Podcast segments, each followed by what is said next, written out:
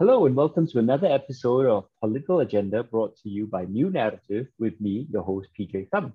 I am wearing a blue and white batik shirt and I'm actually on a blurred, in front of a blurred Zoom background and my pronouns are he, him. And today we have the winner of our contest.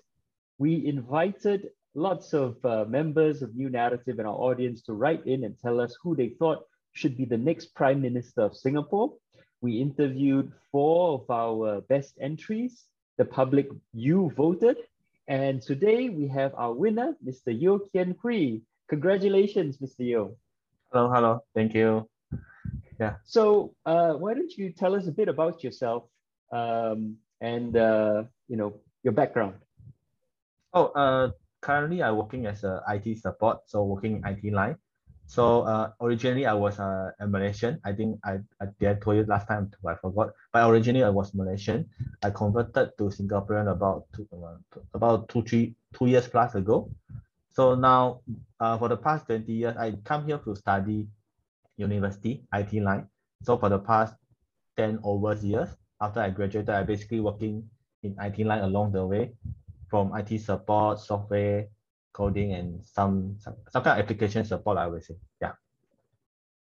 Cool, cool. Okay. What made you decide to come to Singapore from Malaysia? Which which part of Malaysia are you from originally? Originally from the Johor Bahru. I think oh, okay. so just, yeah, of course. We all love Johor Bahru. And you just hopped across the border. What made you come here? Oh, actually, uh, maybe that time I was uh, 20 years or so. I have two choice it's both IT, but in uh, I got an offer from uh, the one of the university in uh, Penang, University of Science of uh, Malaysia. Mm-hmm. One is NUS here. So I prefer the the university there because they give me more specific uh computer computer game graphic design, meaning basically doing the game programming. At the time, I thought it should be interesting and there's always market for that. Here is more of the how do I say general computing. So uh, I would say that time uh, after thinking for some time, I thinking the the future or even maybe the prospect in Singapore might be better because it's it's always like a global city for us, like from Malaysia. Uh, Penang also good. It's just that we find after comparing both, so this all I feel that time. Uh, so I come to here after that consideration about the future, the prospect you know, it's very interesting. The um, only other, um, so I, I've always made this joke right, in my videos about how Singaporeans, no Singaporean can tell you who um, the people who are running with Tharman in Jurong GRC are, because all, all of us care about is just that we vote for Tharman. Mm-hmm. And so I said this at a, a talk several years ago in Johor, and then one person put out his hand and said, I can tell you who the other four MPs in Jurong GRC are. And he proceeded to name all of them. And I was like, wow, that's great. You're actually very politically aware. And he said, well, actually, I to mention I'm actually Malaysian. I'm from Johor. I just work in, in Singapore in Jurong GRC. And so I was like thinking, hmm, how is it only the only person in this room you know, who actually knows uh, all of this is Malaysian. Is are Malaysians? Do you feel like and and now of course you've won. Do you feel like Malaysians because of your system, because your system has like you know once needs more active participation, is more contested, that you actually pay more attention to politics just naturally like uh, that? I I would say the environment, if you talk about the, the speech, like the, the, the thing you're allowed to say, maybe it's more free there. Also, I think it's a loop. It's like if you have more, uh, you have stronger, stronger opposition, and or even more forgiving uh, governing party, then you have more people want to know about this because it's concerning their daily life. And the more people have the uh, participate in thing or speak out or even like want to discuss thing, right, you will actually produce like more forgiving governing party or even like stronger opposition because it's a feedback loop, right? I yes. mean, because if I'm opposition or even I'm not saying opposition, like, whatever party, right, I need to know whatever I say is people is supporting me. But if everyone keep quiet, maybe in the vote count I also know okay I I winning, but what people actually thinking I might be losing touch or even what people are with. So it's a I would say it's a loop lah. It cannot say it's more political aware or even is it a party form of forgiving. It's a it's a circle, I would say. Yeah. Mm, that's that's actually very wise. And I think spoken like an engineer, right? And I think the opposite feedback loop is in Singapore where the government discourages people from talking, so people talk less. So there's uh you know less space mm. and hmm. people are disincentivized. I Has would that been that, your impression? I would think that uh because I enjoyed this only these 20 years. I, I mean yeah. I'm not even previously I don't even so so much involved in it, but from what at least what I know, right, I think in the initial part of the uh, the nation building, I mean Lee time, right, there is some um, how to say there's large part of, I, I would say much of the population might be willing to give up this part of freedom just to make sure that the life, as in I have a better life, at least yeah. my living standard should be reaching something. Now it's because I think uh people the the living standard I think is quite high already. At least I don't think people will die of hunger here. As in maybe there is, but very less. Oh yeah, there are. There, there is definitely. I, I see yeah. some another guy saying something about housing and nutrition. I think there is. But now I would say majority of the population maybe they feel like my basic life is taken care of. At least mm. I won't die of like hunger or nutrition. Mm. I will start to know. I would like to know how my country going to be, or at least I like to tell, maybe not tell, uh, voice out what I feel that my future and my country future will be. So people start to speak up, I think. And mm, I think sense. the social media also play a very big part because like, like the feedback loop, same thing. If I'm alone, like some of the let's say during last time, if I'm alone, I don't need to say anything because I'm like facing the whole country, the whole country machine, right? But based on social media, right, if you just see any, okay, currently is the MOH Facebook page, right, you will see a lot of people like complaining or even scolding because they did something not so incorrect, I think. But and when people see more people say like, it's like I would say same thing. The people look more people say, then I dare to say. If I dare to say, become more people will say. So that's why I think the social media, uh, I would think that the change, the government transition happening in Malaysia, right? Did this social media play a big part also? Because people start to realize, oh, actually a lot of people want to change, or even a lot of people realize a lot of people don't want to change. Like people start talking to each other. This mm. doesn't happen when you're in locally, like I'm Tampines, yeah, Hougang, yeah, yeah, yeah, Jurong. Right, right. I see. Yeah, oh, and and you know, for the same reason, I'm very glad that you entered this contest because, uh, you know, it shows that there are people out there from all walks of life, uh, who have, um, you know, legitimate opinions about who should be the next prime minister. Um, and the support that you got, you won 57 votes, so you had four more votes than the runner-up. Um, and people like uh, endorsed your uh, argument and they felt you made the best argument. And as it hmm. turns mm. out, you know, um, and and you know, I think it, it will encourage people to speak up. And as, as it turns out, you also correctly predicted who will be the next prime minister. So did you have any? Well, well, before we I ask you that, let's play a short clip from your um, the previous interview on this podcast where you explained your argument. Actually, I have uh, think of three reasons the why why I chose him. So for the first one is the recent COVID situation. He was one of the multi-ministry task force uh, in, people in charge. So I think he handled the situation, at least the way he present the message, I think is quite well. And I think the way he said in the press conference, like how we should calibrate and how say, observe the situation and make up our next decision. I think this is a good, um, good leader to like, uh, how how should treat a crisis like this. And also, I think during the whole COVID situation, I think I don't see much negative news on his uh, in his how he handled the situation.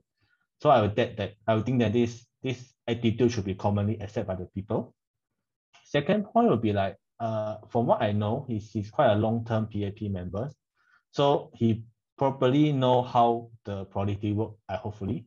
And I think he should know how the party, the PAP know how, how it works. He should know how to rally the party to like move the country forward or even like at least don't change the policy so much. Because I think that might be best for the Singapore also. And like when I say the rally, also same thing because uh, for why I choose him also, I think that because in future, Singapore might should go through more than one party, maybe multi-party. So that, that's why in the parliament, we might have more negotiation or discussion about the best policy going forward. So I think as a long-term PAP member, he should be able to unite the PAP and uh, negotiate with other party for this policy discussion. So the third point is uh, his experience.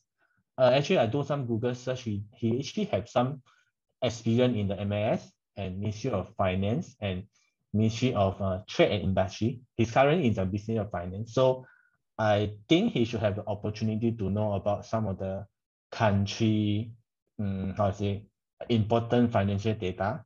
And being the Ministry of Finance, I believe he should have uh, exposure to like international business. How how should we conduct international uh, business in, in, between the country, and also maybe uh, being uh, assigned as a Ministry of Finance, I think he should know how to develop an economy. But and also actually, I um, watch his recent the budget present. Uh, actually, I think his presentation is I would say okay, not excellent because I, I think finance is not supposed to be exciting, but I think it's okay. Yeah. So this is the reason why I chose Lawrence Wong. Okay, and that was Tian Hui talking about uh, why he thought Lawrence Wong should be the next Prime Minister of Singapore. So you predicted that Lawrence Wong basically did you think that you you know you made the argument, but did, did you think that he'd actually become Prime Minister? Uh I would say I would say I predicted it lah because it's based on the performance of it. I I would think that after Heng Swee Keat uh decided not to go for the top position, so the other two percent, uh, the other three percent, they say keep saying like Chan Chun Sing, Ong Ye Kung, and uh, Lawrence, Lawrence Wong. Sorry. Yeah. And it's just based on my observation. I feel that which one is like I like what I said just now in the in the video, right? It's it's not really I predicted it. Like I just observe because I observe. I right, I, right. I, I watch I watch all their MTF uh press conference.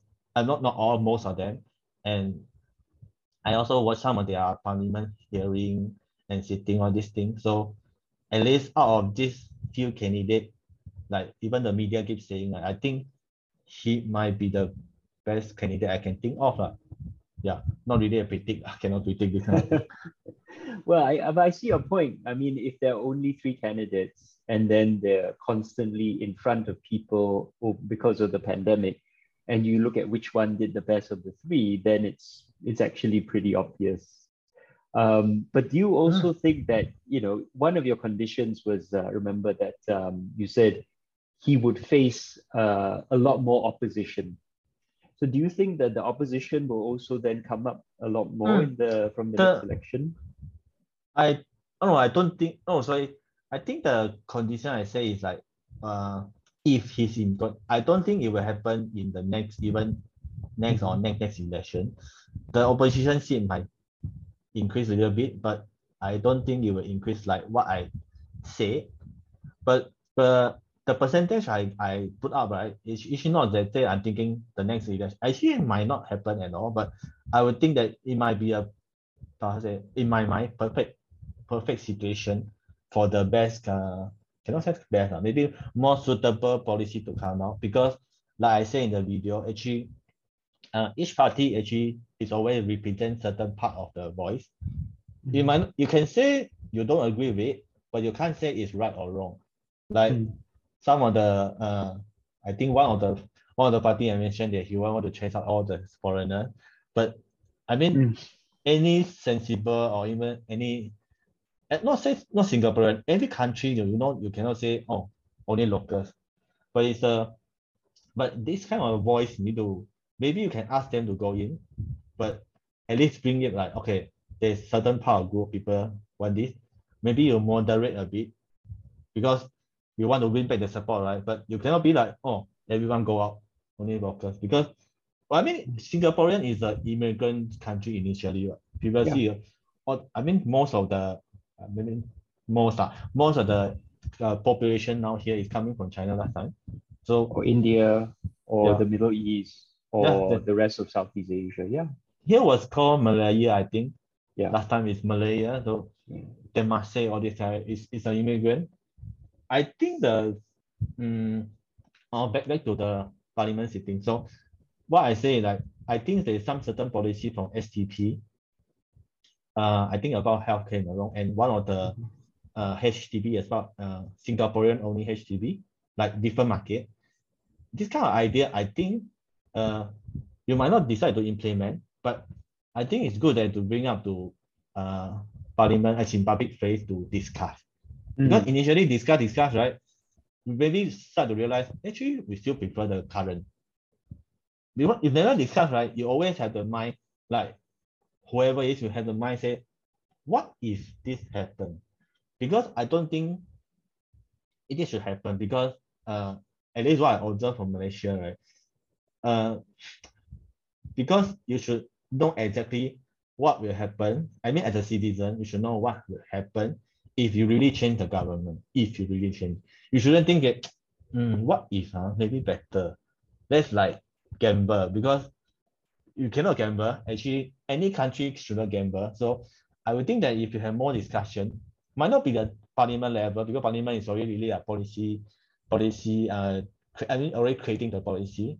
But I think at least have more, um, how do I say, more platform for this kind of discussion happens because at least now I don't see much. Even some of the seminar talk about really housing or even medical as in healthcare, right? I would say the participant is like uh, very less uh, compared to Malaysia. Because Malaysia, it can be thousands people. It, it's not election time, no, it's like mm. normal time. They talk about, okay, this education policy, is this suitable? Should we get more to Malay? Uh, a lot of race based thing there, lah. but here you don't see, even though even the election time, right? Is but election is not a good time to discuss things. Is to generate vote. It's mm. like, oh, we fight, we fight. It's not time to say we think Singaporean housing should be healthcare 60 years old or 65. We don't have, I think in Singapore don't have this platform to discuss this. And so yeah, that's why I but that's why my argument of all those mm. parliament sitting. That makes a lot of sense. You know, yeah. Um, I, I think I, I, I should correct you. The parliament is a place for debating these things, right? That's what parliament, uh, the role of parliament is. The policy formation comes from the ministries, then they put it up to parliament, and then parliament debates. And then there's a process of um, debating it through several sittings normally, and then you make amendments. The government can, uh, you know, propose changes. The opposition can propose changes. So Parliament actually is a place for debating. It's only that in Singapore, because the Parliament, uh, because the PAP has has such a super majority, they can shut down the debate. They just put up a bill, and then there's a token one-hour debate, and then they just vote and pass it but if you look at the same parliament in Malaysia or in you know other Commonwealth countries which use the same system, there's actually a very vigorous debate about many of these uh, bills, um, which have been proposed by the relevant ministry and the relevant minister, and these debates can take several months to to resolve. So you know, mm. I think mm. Parliament really is a place where where you should see a lot of these debates happen. Uh, at least what I observe for the parliament sitting in Singapore is actually what you say is I, I would say uh maybe partially correct because uh some of the major by major uh policy uh say affecting really the whole country some uh I don't know what is the criteria because some sometimes sometimes the policy is quite small about maybe smoking or even like how how how early or how late should the school start time right for me, I don't know is it so important, but definitely affecting the daily life. So, but Parliament will spend spend a lot of time on this, but uh, I'm not sure is it good or bad. But like what you say, when if I mean I don't blame anyone because if I have a majority, right, I should. The good thing about this kind of you say the majority, right, if the policy is correct or even suitable or even I, I would say good, it will be very fast, efficient. The, the, the country will progress very fast. But the same thing, if the thing is wrong, right, the, the country will go down very fast also. The scenario you say about the debating, right, it slow down the process, but uh, at least the probability of making mistake is less. But at the same time, the progress will be slow lah, because maybe a simple policy take months Yeah. or, or whatever it take months. So this is always the trace off we need to Yeah. need to need to take. lah. I And I think. think you're absolutely right because the, the PAP always says, you know, oh, we want fast, efficient policy making. But fast, efficient policy making doesn't mean that it creates the right policy. Because if you don't have the opportunity for people to speak up and debate, and you don't include all the proper stakeholders, then the policy can be very, very wrong. And we've seen very disastrous PAP policies uh, be passed um, over the years. For example, most famously, Stop at Two or the Graduate Mother Scheme, right? Um, and or attempts at uh, our the uh, very unpopular, um, you know, um, reforms to the CPF, for example. So So, I think uh, you're right. So what is the stop at two? Oh it yeah, that that that is uh, that predates you. Uh, so back in the eighties, uh, seven late seventies, uh, into the uh, well, in the eighties rather, um, the government felt that Singapore's population was growing too much, too fast. So they told Singaporeans stop at two. We actually in the sixties and seventies we had at one point the highest population growth rate in the world because we're a small population, right? So obviously, if everyone starts having lots of kids, we were all getting richer and families were having a lot of kids. The population was really booming. And so the government got very worried that we couldn't support a big population. So they said, we told everyone stop at two. And they really pressured people to stop at two. They offered incentives, tax incentives, money incentives for women to sterilize themselves, um, Oh. punish people if they had more than two children. The third child, for example, would uh, be at the back of the queue for school choice, right? When you want to pick your primary school, secondary school, a third child would be all the way at the back of the queue. So there was a lot of punishments. So that's why you look at my generation, right? All my generation only has one sibling because of the punishments uh, um, and then at the end of the 80s, suddenly, because the population uh, replacement rate had dropped so much, the government realized, oh, we made a big mistake. Now we don't have enough people. So then they switched the policy quickly to three or more. And that's the same policy today, where they tell uh, Singaporeans, you must have more children, and they have tax incentives, they have cash awards, right? Preferential treatment for families who have more children. You see, so it's like a, a you know a 180 degree U-turn overnight. but but the during, First policy was wrong. okay currently okay it's now understand because now maybe people realize uh, i mean encourage more people is sometimes a national security time as national security issue but during that time what is the argument or what is the i mean why they make this decision because there might be some reason I know some suddenly i thinking oh too much people no good then i just stop people from people what any argument or any i mean why they do this decision like cannot be just suddenly they decide right Well, so in the late 70s, we were actually, we had gone from being um, relatively poor country to, a, to Mm. we were fast becoming a rich Yeah. country. Yeah. Cost of living had, uh, you know, the standard of living had increased drastically, but the cost of living also increased drastically. But what was the most important thing, I think, for this is that we had reached full employment. So Ah. Singapore in the 60s, there was a lot of unemployment, right? And the PAP was able to create a lot of jobs quickly. And that's one reason why they're so successful. By the end of the 70s, we actually had reached full employment And Singaporeans' living standards had increased to the point where uh, the cost of labor had risen a lot as well. And so the government was very worried we're going to have a lot of kids and not enough jobs for them. And that it's going to be very expensive, right? Because back then we had things like free healthcare. Healthcare was virtually Oh. free. Oh, really? Yes. Cannot Uh, we imagine. were very, yeah, I know you cannot imagine, right? We were very much a socialist country back then. Uh, so uh, we actually had virtually, you can read about it on New Narrative. We Okay. have um, articles about the history of our healthcare. Um, and that housing was heavily subsidized, even more than today. Um, and the cost of housing was kept, you know, relatively low. So all of these things, the Yeah, government's very sense. worried. We're going to have to pay for all of these if they have lots and lots of kids. And at the same time, there's going to be lots of kids and not enough jobs. So they wanted to keep the population down.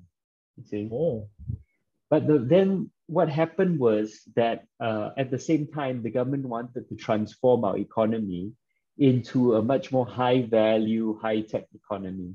And in that sense, they were very, uh, you know, they were correct. They foresaw that uh, the countries that would do best were more generative of ideas, that were more, um, you know, that, that weren't the, the countries that did manufacturing, but the countries that came up with intellectual property and moved up the value chain and, uh, you know, had uh, industries which were a lot more um, highly value added.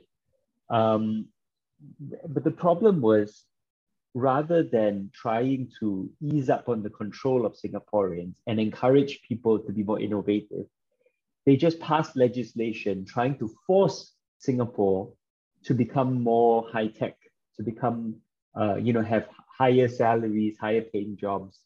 And the profits of foreign capital plummeted, right? The profits of capital investment but, but, plummeted. but how, how you pass a law to force people to be high tech? You can't exactly right you can't you can't force people to be innovative you can't like clamp down and make people more innovative. But that's what the government tried to do. So it was a big disaster.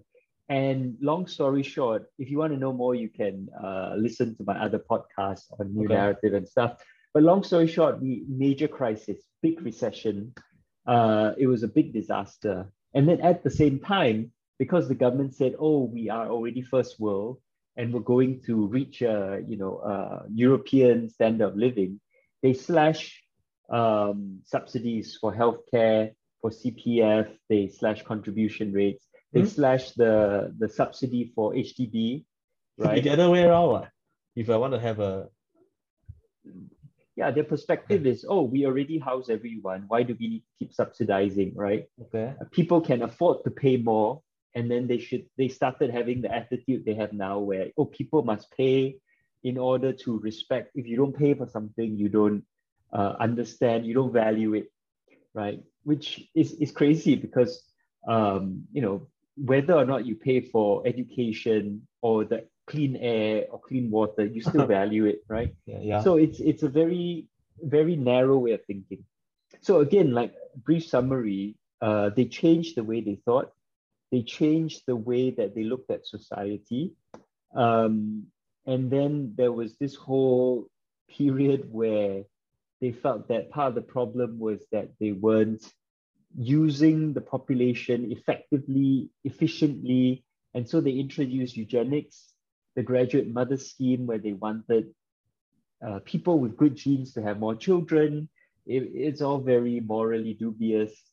Um, so again, long story short, in the end, it was all of this was not working. They abandoned it, returned to the sort of model we have today, which is uh, low wage, uh, sorry, low cost labor, high foreign investment, high foreign funding, um, where Singapore is, you know, is a place where foreign investment comes and makes profits, and um, and in order to do that, we needed to raise our population again so that there is a bigger pool of uh, workers for employment. But it, because the government had spent a whole generation suppressing the birth rate, it wasn't enough. So the government also then opened the doors to a foreign labor. And that's where this today, this um, how the flood of foreign labor started then, right? And so the controversial issue today of lots of foreign workers, both at the low end and the high end, this is where it started yeah. from. Because before that, you know, Singaporeans were occupying all these jobs. Yeah. And it was only around 1990 where the government, because of all these mistakes they made, and they needed to drive the cost of labor down, they said Singaporeans should have more children, but they also opened the floodgates to a lot of low cost foreign labor. And, and that's the same model that we have today. So yeah, that's the oh. very, very short oh. version oh. of the history. Oh, I didn't know the, the this part of history for Singapore actually. yeah, yeah. I will um, I'll I'll send you my my book when it comes out uh, hmm. on the history of yeah of Singapore. My my next book. Um, but there you can also um, you know see this on newnaratif.com and also on the show with PJ Thum on YouTube. I have an episode. I'll put it in the show notes, but I'll also send it to you. No, I watched the I, I watch all your the PJ Thum show. Yeah. About yeah, discretion, the thing, right? Yeah, yeah. yeah I watch it. But also it's the episode on our economy where yeah. I try and explain, you know, the our reliance on foreign capital. So I I uh, summarize the economic history. There. I, I watched that one, uh, but the time I don't understand because maybe yeah. I didn't participate. So okay, I go through. I should watch again. Yeah. Then what were we talking about? How come we come come to Lawrence you? Wong? How do you think he's going oh, okay. to do? Yeah. I don't think that much will be changed because uh, I mean, unless unless the really change of uh, different party, like they go for different value, but I don't think it will much changes. I would think is if we take over the top position, we will just like maybe based on the whatever happening on the ground or even like each election result, he might adjust the policy a little bit. But I don't foresee anything will be changed much, I would say, unless the election result really come from some really some extreme mm. result, maybe they will do more. But else, I would think it's just a I mean every every normal government will do that adjustment according to what happening on the ground, I think. I don't foresee anything big happen uh, if he PM. anyway, okay, so I think that's all the time we have, Genry. Thank you so okay. much for for coming on the show. Mm. Uh, congratulations again for winning the contest. Mm. Um, and uh, yeah, thank you also for having the courage to express your opinion because it's, you know, in Singapore, people don't always uh, have the, uh, there's so much fear, right? So I, I'm, I'm very grateful that you um, entered the competition and, and spoke out. So mm. thank you once again. Uh, thank you to our listeners. And uh, for all our listeners, if you've enjoyed this podcast, if you enjoy what New Naratif does, please do join New Naratif as a member at newnaratif.com slash join or donate at newnaratif.com slash donate. Thank you very much and see you next time. Mm.